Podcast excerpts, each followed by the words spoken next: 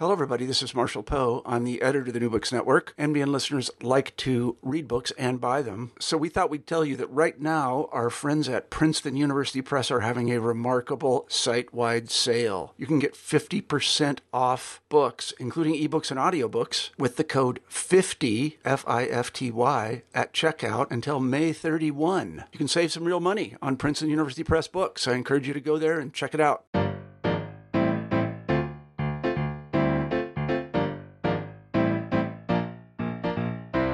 Good afternoon, everyone. This is Daniel Peris, host of New Books in Finance, a channel of the New Books Network. I'm delighted to have as my guest today Richard Robb, teaches uh, uh, economics at uh, Columbia. He is the author of Willful How We Choose What We Do. Just published literally today, and this is uh, in, uh, for those of you who may be listening uh, a bit later, in November of 2019, published by Yale University Press.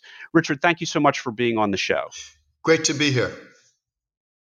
So your your book is very very interesting, uh, and I think it will come as a, not so much a relief, but uh, to some degree a relief for those of us, both market participants, academics, former academics, who have been caught in the crossfire uh, between the uh, predominant paradigm in in economics for most of the uh, last several decades, the Chicago Homo uh, uh, economicus uh, rational actor theory, and then the challenge emerging over the last couple of years and reflected in some some Nobel prizes more recently of behavioral economics.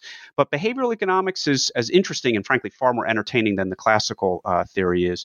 Nevertheless, doesn't doesn't really uh, pretend to be or can't really stand toe to toe with the classical theory. What what you do is come up really with a third way. That's my term, not yours. Uh, and I just wondered if you know have you give an introduction to how you ended up between um, rational actor theory and behavioral economics and, and with your again what i'm th- calling the third way but I, I don't want to put words in your mouth sure you know i went to chicago and my phd in economics from there in the early 1980s, which was, you know, whatever you think of the school, it was a magical, wonderful time to be there. I took price theory, microeconomics from Gary Becker, and list of long names of luminaries. I, I learned, you know, at the time I was um, drunk on economic theory, on Homo economicus. I felt that the world was revealing its hidden order to us, that we could apply the assumptions of stable preferences, optimizing behavior and markets and equilibrium, and we could explain everything that we saw around us. And behavioral economics was just emerging at the time. And, you know, we, I wouldn't say we scoffed at it, but we didn't think it added much to the picture. I, in some ways, I, I'm still not not convinced that it does.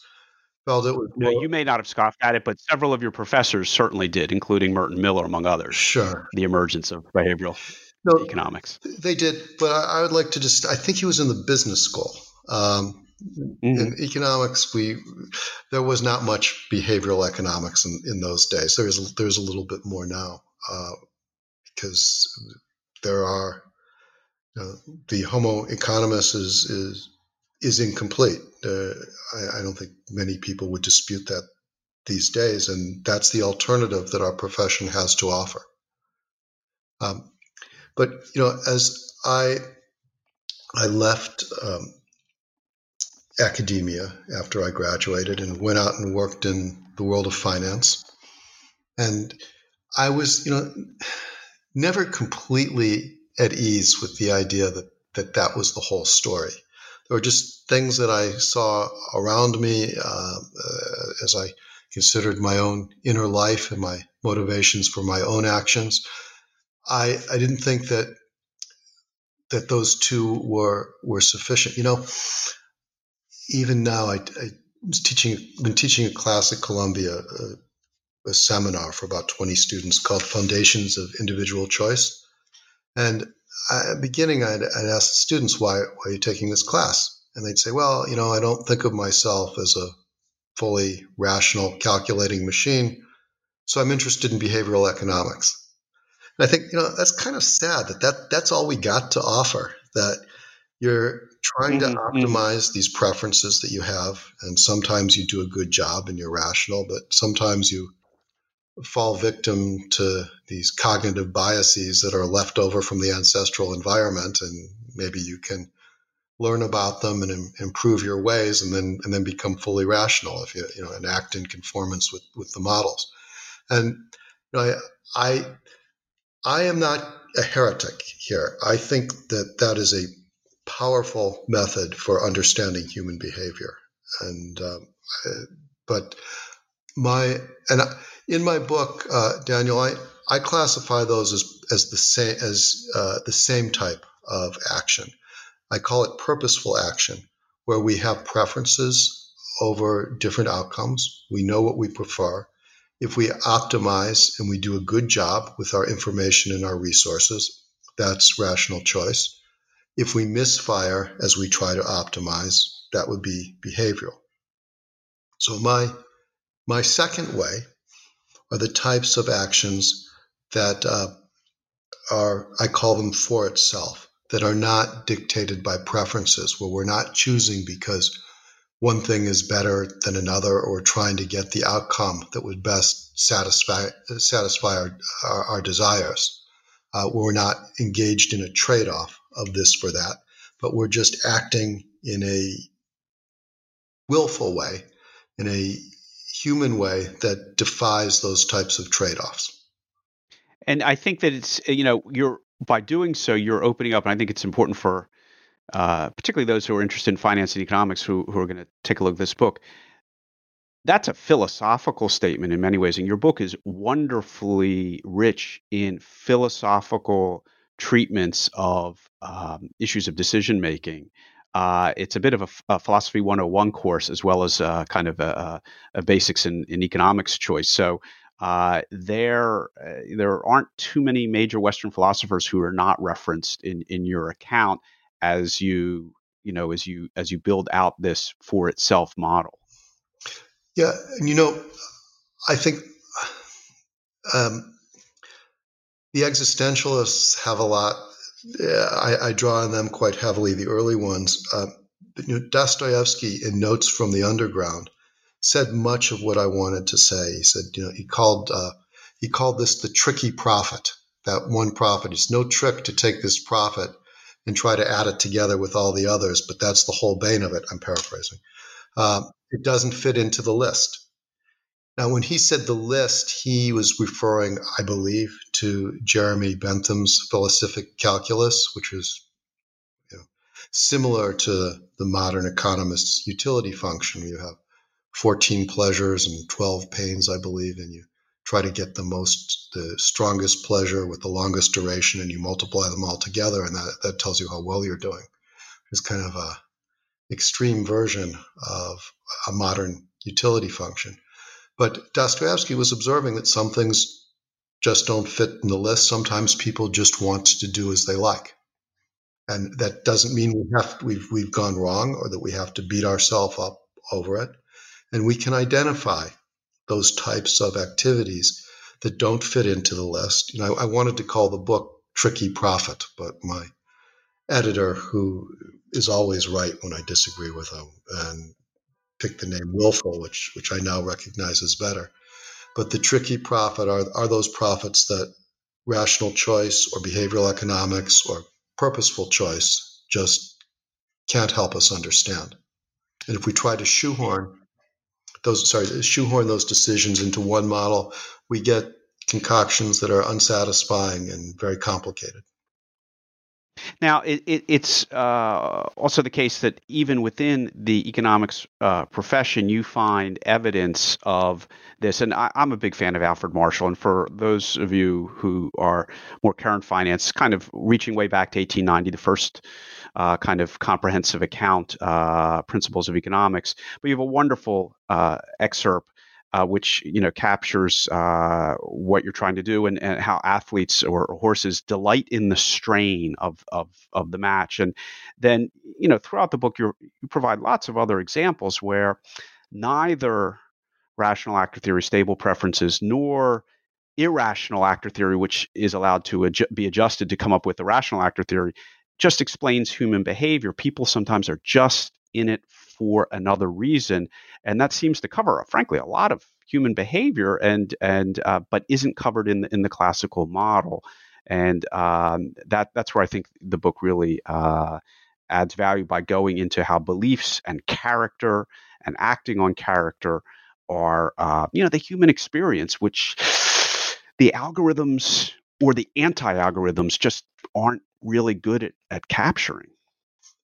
Yeah, no, you're right. And and Alfred Marshall at the end of saying, you know, that that sometimes a, a business person delights in the strain.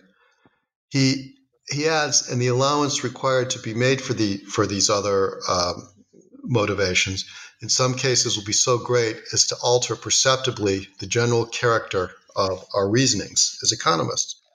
And that was forgotten in really starting probably in the 50s and 60s, 1950s and 60s, because the the, the existence of this other yes, realm yes, yes. that not everything could be squeezed into rational, it was well known by you know Thorstein Veblen and Frank Knight, Chicago characters, in fact. Yeah. So let's let's take matters back a little closer to uh, finance investments, and uh, you have uh, some some very good material on uh, how investors might think about this third way. It's for itself in the decision making process about uh, investments. Uh, you gave a great example of uh, David Ricardo and British bonds. Uh, that do you want to just provide an example of that as as a, sort of a uh, a man on the spot, which is is uh, Hayek's phrase. It's certainly not modern portfolio theory, but you want to tell the story of David Ricardo and, and British bonds. Yeah, that was a story that Richard Zeckhauser also tells. Um, in the time of the Battle of Waterloo, um, David Ricardo um, bought uh, British government bonds, betting that the British and their Prussian allies would win, or if they didn't, that the bonds wouldn't go down as much uh, as, as, perhaps some thought. And he actually got Malthus to join him on this uh, speculation, and then Malthus chickened out right before the battle and sold and took uh, took his profits. Um, but he made actually, you know, Ricardo made a huge fortune in speculating, and a lot of uh, a substantial part of it was derived from this one great trade. I'm surprised that it's not better known. The characteristic of this trade, though, is you know what what model could Ricardo have used for this? What what's the probability that the British are going to win this battle? There's, there's no probability. It's not a meaningful thing. It only it depends on all these particulars that are one-time events it requires human judgment. There's no algorithm that's going to tell him what to do. And I think more generally, at the times when you can apply to rules that you can identify, that you can test against data, mm-hmm. that apply best practices, whatever, those rules would have been understood by others and the opportunity would have been arbitraged away by now. So it's only the one time events or the events that have that character of being different from other things that look similar to them. Hence the man on the spot notion that you, you borrow from from Hayek that there's just a certain intellectual advantage to, as it were, being there and the type of knowledge that academically is just really hard to come by. Yes, and the the man on the spot has a kind of knowledge of time and place and details that can't be abstracted. And Hayek was interested in because you can't send it to a central authority. And it was a justification for capitalism.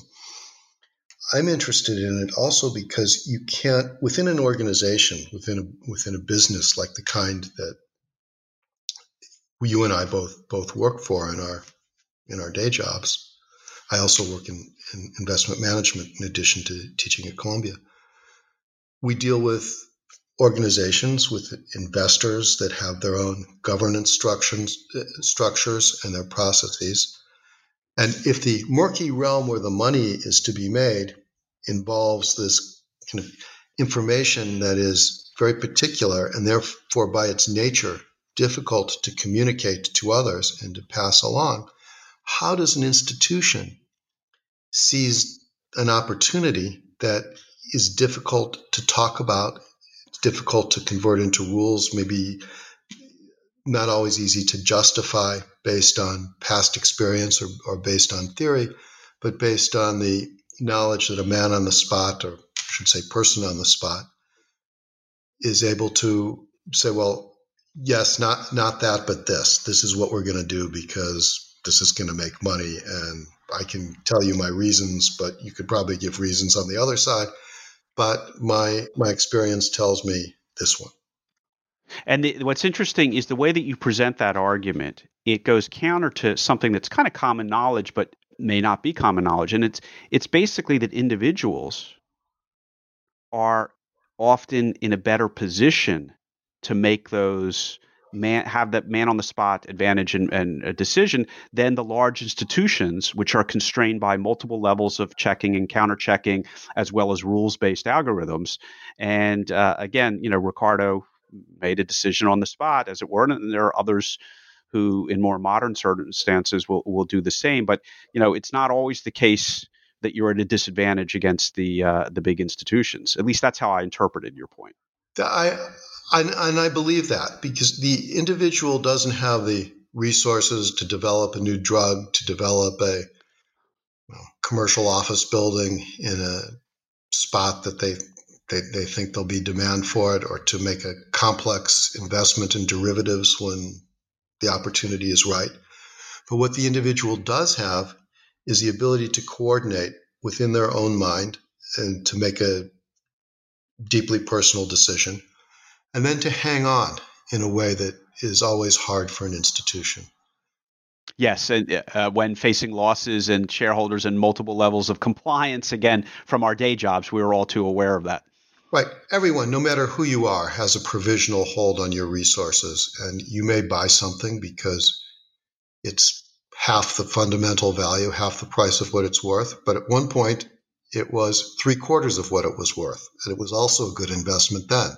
And on the ride down from three quarters to 50%, it's very painful.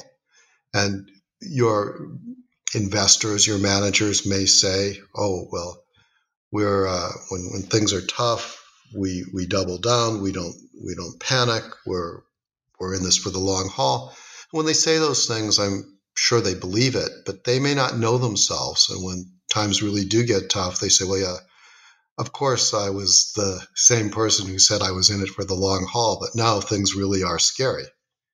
You have a great, great story, uh, and uh, don't give away all of it, but just a, a, you know, you have an application of this the, for the offshore wind farm that you decided to finance right during the financial crisis 2008 2009 which you know nerves of steel and again a, only a human being could have navigated that experience not a theory of uh, rational actors either acting irrationally or rationally with stable preferences and and uh, the kind of the guideposts of modern uh, theory. Do you want to provide just some highlights of how your own kind of individuals prevailing over institutional uh, weight, I guess might be the best word for it during the financial crisis. Yeah, you know, I tell I tell stories um, both institutionally and, and, individually. The one about the wind farm, the offshore wind farm that we built, I told with maybe more candor than my business partners might have liked. But you know, if someone's going to take the trouble to read a book, they ought to get it full strength with with with the bad as well as the good. I'll, I, I won't um, spoil the ending just to say that life is not a Disney movie, and neither neither was this.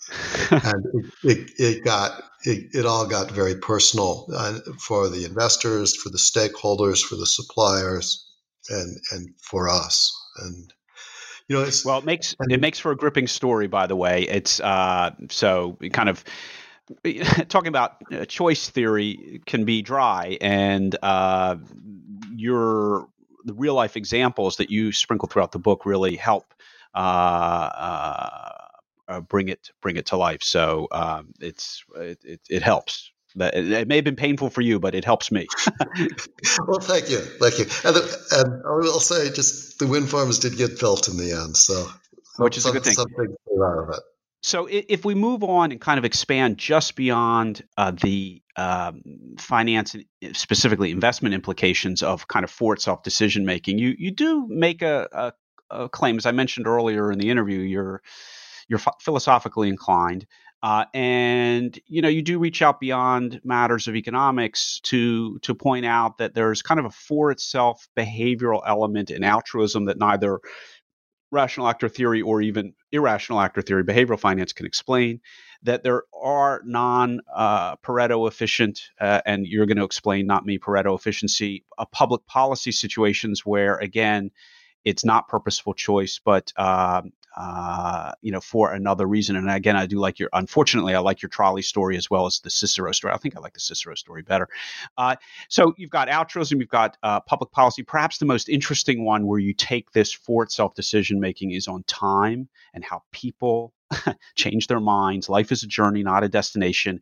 And I, uh, when we were talking before we started the interview, you said, you know, you're not you, you went to Chicago, you learned a lot there. You still think uh, preference theory has tremendous uh, usefulness. Nevertheless, I'm going to put words in your mouth and you can then reject them. Um, the Chicago theory fails when uh, preferences are not stable, and when people change their minds. And uh, uh, you have a nice chapter on that, and I hope that your study of Japanese is is progressing slowly, uh, highly inefficiently, to no point whatsoever. But I uh, I, I, hope it is. Thing. Do you want to just kind of co- cover how you moved, or, or, how you would highlight or summarize, you know, this going beyond strict um, investment decisions to, which is your home base, shall we say, to for itself decision making beyond investment issues. Yeah. Um, thank you. Thank you. I would say for such a careful reading of my book. And yes, I, I agree with, with all that you say. A few words on, on altruism. There are moments when altruism is completely purpo- uh, we, purposeful. We might uh, might be selfish altruism. We might do a favor for someone, expecting another favor in the future, uh, or we might adhere to social norms, and at a certain price, we could break the norms if the benefit were high enough. So all that lends itself to purposeful behavior. And, and I think, you know, very deep care, will say in Chicago, interlocking utility functions. When uh, Becker's example, uh, a mother and her child, where the care is so intense that the mother optimizes as a single unit. And um, so we'll, we'll trade off resources within the family, labor, and leisure so that uh, nothing is wasted so that the marginal benefit to the child times the value that the mother puts on the child at this moment equates to what other any other ends to which she might put her income.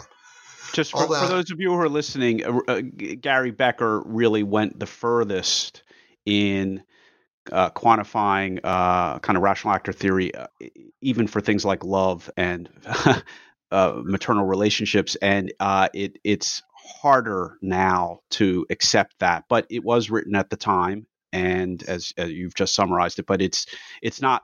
I, I don't believe that that's uh, uh, the current standard of of the art. Uh, I hope we've moved beyond that.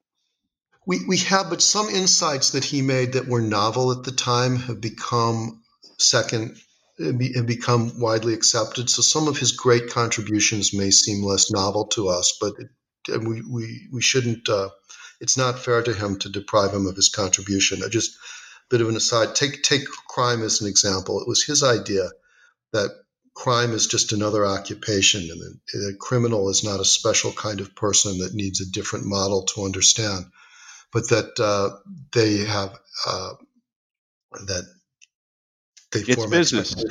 it's future. just business. It's just business.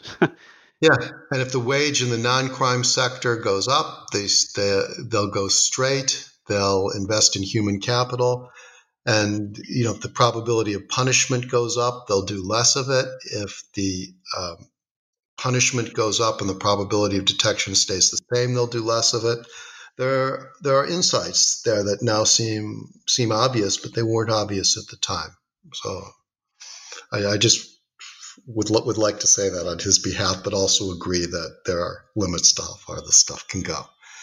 All right, so so we talked about you know at the at the extreme end of the mother and the child, and at the uh, casual end of a person doing a favor for an acquaintance, we can think of all that as rational. But in the middle, I would argue that there are gestures that can't that don't yield to rational choice. Just to take an example of the Good Samaritan in the biblical paradox. He's walking along the road. He sees a, a man who's beaten. He stops to get him on his feet. All that perfectly rational. He would do it every time. He cares about other people. Um, I don't think that presents much of a puzzle. But then the Good Samaritan takes this random man to an inn, pays the innkeeper for his for to take care of him for for a time. Why lavish all this extravagance on one random man? Why not look for the next? Why not uh, look for the next most needy person and uh, optimize the use of the resources. Because if the Good Samaritan tried to do that to everybody he saw, he'd run out of time and money. He wouldn't get very far at all. So he's not optimally benefiting humankind in any cohesive way. And yet, do we want to look at him and say he's fallen prey to some type of one of the list of 200 cognitive biases, maybe the salience bias, where the the uh, the matter right in front of him takes on disproportionate significance in his eyes. I don't think that he's he's and, and if you pointed out to him, oh, uh, you know, you, you you've got this bias, you better you know, mend your ways. I don't think he would say, oh, thank you for pointing that out. Now I'll move, I'll uh, I'll leave this this this beneficiary this person that I'm helping. I'll leave him alone. I don't think that would be fair. We we can respect what he did and admire it, but we can't say that it, it's better than the other activities that he might have engaged in. So he's neither rational nor irrational. This is a gesture that is for itself. You can't say that it's it's good. You can't say it's bad. You can just say that he did it. I so I call that mercy. Um, this is just a gesture that stands for itself. And just to, if I can, just to complete the taxonomy of altruism, there's a, another kind of for itself that also can't fit with the purposeful realm. And there, an example would be a woman who sees her husband fall into the river. And she is not going to think, well, what's the probability that I can save him? Multiplied by the present value of all the benefits that I'm going to receive from keeping my husband alive, minus the chance that he'll save himself without my intervention, and then minus the chance that I'm going to drown multiplied by the value that I attribute to my own life. She jumps in to save him because it's her husband who she loves. And to try to add more to the story, to try to appeal to some other reason, would be what a philosopher, Bernard Williams, called one thought too many. So the gesture transcends all the other, the whole schema of the various uh, ingredients into our rational choice. All the costs and all the benefits are just smaller than that. They're set aside, and she jumps in to save him and the fact that it's her husband who she loves is is is good enough for this purpose and there's nothing more that you can say. She may not even care for him in the rational sense. She may make him miserable beforehand and may do things to may nag him may not um, he may and may go back to doing that after she saves him. But this one act um, is not an optimizing act it's just something that happens. So I think that's another another kind of act that doesn't fit with with rational choice. And we go to things like the oh, the trolley problem. You have to take one of its iconic versions. I'm, I'm sure all your listeners know it.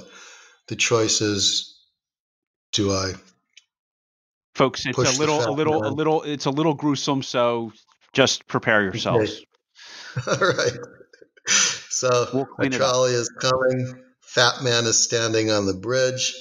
There are in one version there are five people on the tracks and the only way to save them is to push the fat man onto the tracks where he'll die and save the five people.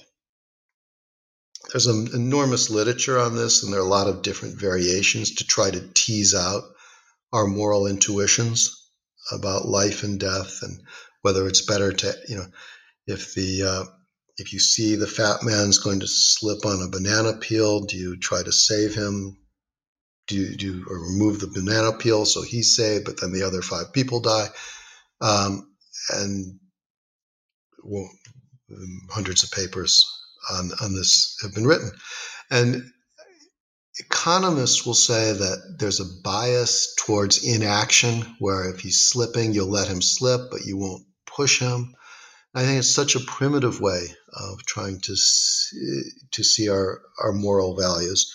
My argument is that this is a merciful act and it's a gesture, and you can do as you like. You can push them and you cannot push them. And you know, if there are more than five people, or if the fat man is the villain who uh, caused this whole thing in the first place, you might be more inclined to push.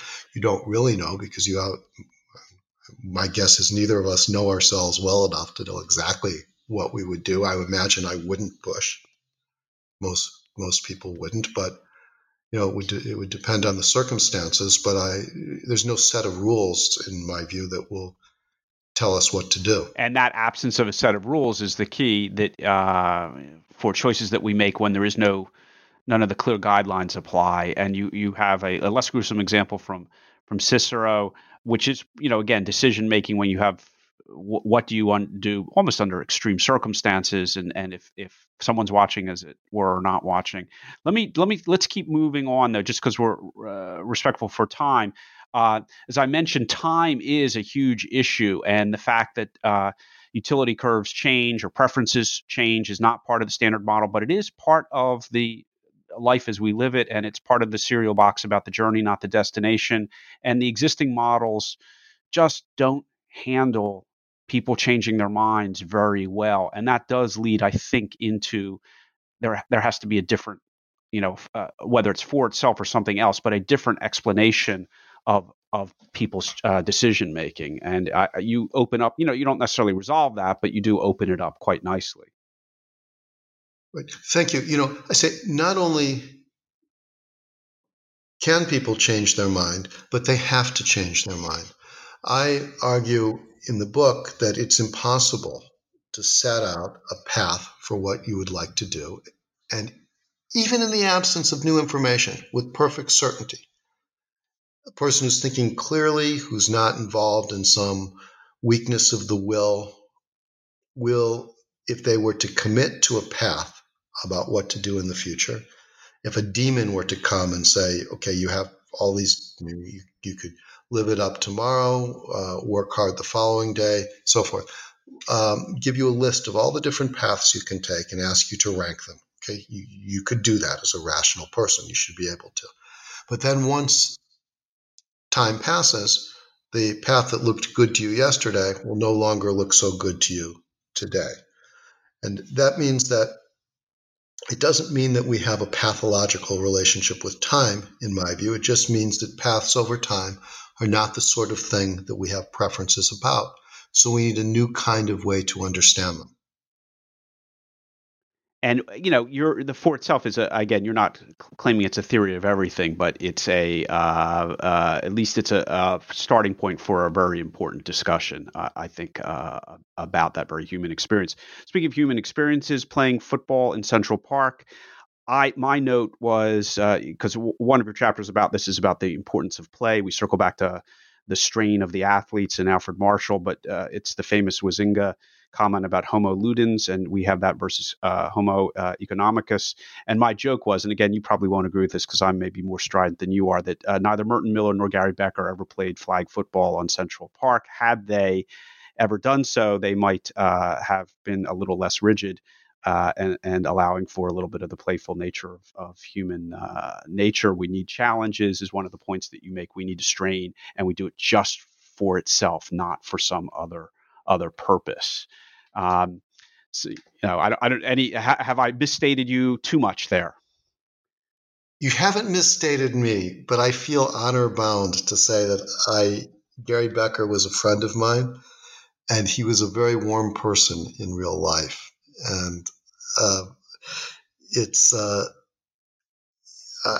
I would not be surprised. You know, I he's he's gone now, and um, I would have. I think he would have liked this book, and I think he would have agreed with a lot of this. I mean, who, who am I to say? But it's uh, if if if I don't know, I, I don't know Merton Miller, and I, I, I can't speak to him. But yes, I more generally. Sometimes when we're sporting, we're playing, we want to overcome some authentic obstacle or challenge that confronts us it's not because it's better than one or the other, and we're not constantly reevaluating it, trying to reassess do we stop, do we switch to something else that we would more prefer at this moment. Time, when it flows, a flow can't be, there's, there's not a moment where time stops. We order the possible alternatives, decide which one we like the best, and then start up time again when we're in a flow, we're committed to a certain process, and we are the best analogy is sport or game. We're the sporting man in part, but not completely. So life is complicated. I think it's two things, but why does it have to be just one thing? And that's where Gary Becker would say it is just one thing if you were to ask him. And I agree with you on that characterization. Well, it, and again, uh, no disrespect to him, he's incredibly uh, uh, great achievements and, and so forth uh, and thoughtfulness. It's just it was um, the an extreme application of the Chicago model, and I do think we are both intellectually and from a public policy perspective moving a little bit away back towards the mid, middle. The pendulum has swung back a little bit more towards the human side, humanity side, rather than the the, uh, the, the complete rational actor side. So, and I think that's probably fairly healthy. Uh, let's let's kind of you know just summarize here, and I, I would just use one of the lines uh, from your own book. Uh, you know, focusing on this willfulness that that can't really fit into the models. That acts of will uh, can't arise out of passive calculations to satisfy preferences, or they would no longer be acts of will. So there's uh, uh, hopefully not at the risk of a tautology, but at risk of pointing out how humans actually live their lives. There is just an element of just because in there, and you're book, Willful How We Choose What We Do, and just published today, uh, does a, a, great job uh, describing that. Uh, Richard Robb, thank you so much for being on the show. Last question is, uh, and it's often on the New Books Network. We want to end. What what I know since your book is published today, you're probably not thinking about your next project. You're probably just thinking about getting this one out the door. But uh, what's the next project? You know, Daniel, you mentioned the, um, I think you called it the cereal box of uh, life is a journey. Yeah. I remember hearing that as a little kid, and it just puzzled me. It's like the, or the, the, the purpose is the journey. Like I thought, how could that be? The purpose ought to be the purpose. And it took me, I don't know, 40, 50 years to figure that out. it took me 10 years since my book was due um, at the press in July of 2014. So this one has taken me my whole life. And I don't know if I've got another 40 years for something like this. So I I don't have another project right now. I have my I, well, that, that's fine because I mean, in theory, this is this book, although it is relatively slight and easily well written and easy to read, uh, it, it is not a 800 page uh, tome on philosophy. So uh, that I think will be welcomed by readers. It is nevertheless quite open ended, and I think many readers will react as I that, uh, hmm, that's worth thinking about. So it, it, may not be the next project; it may be for readers or for you, just you know, continuing to meditate over these themes.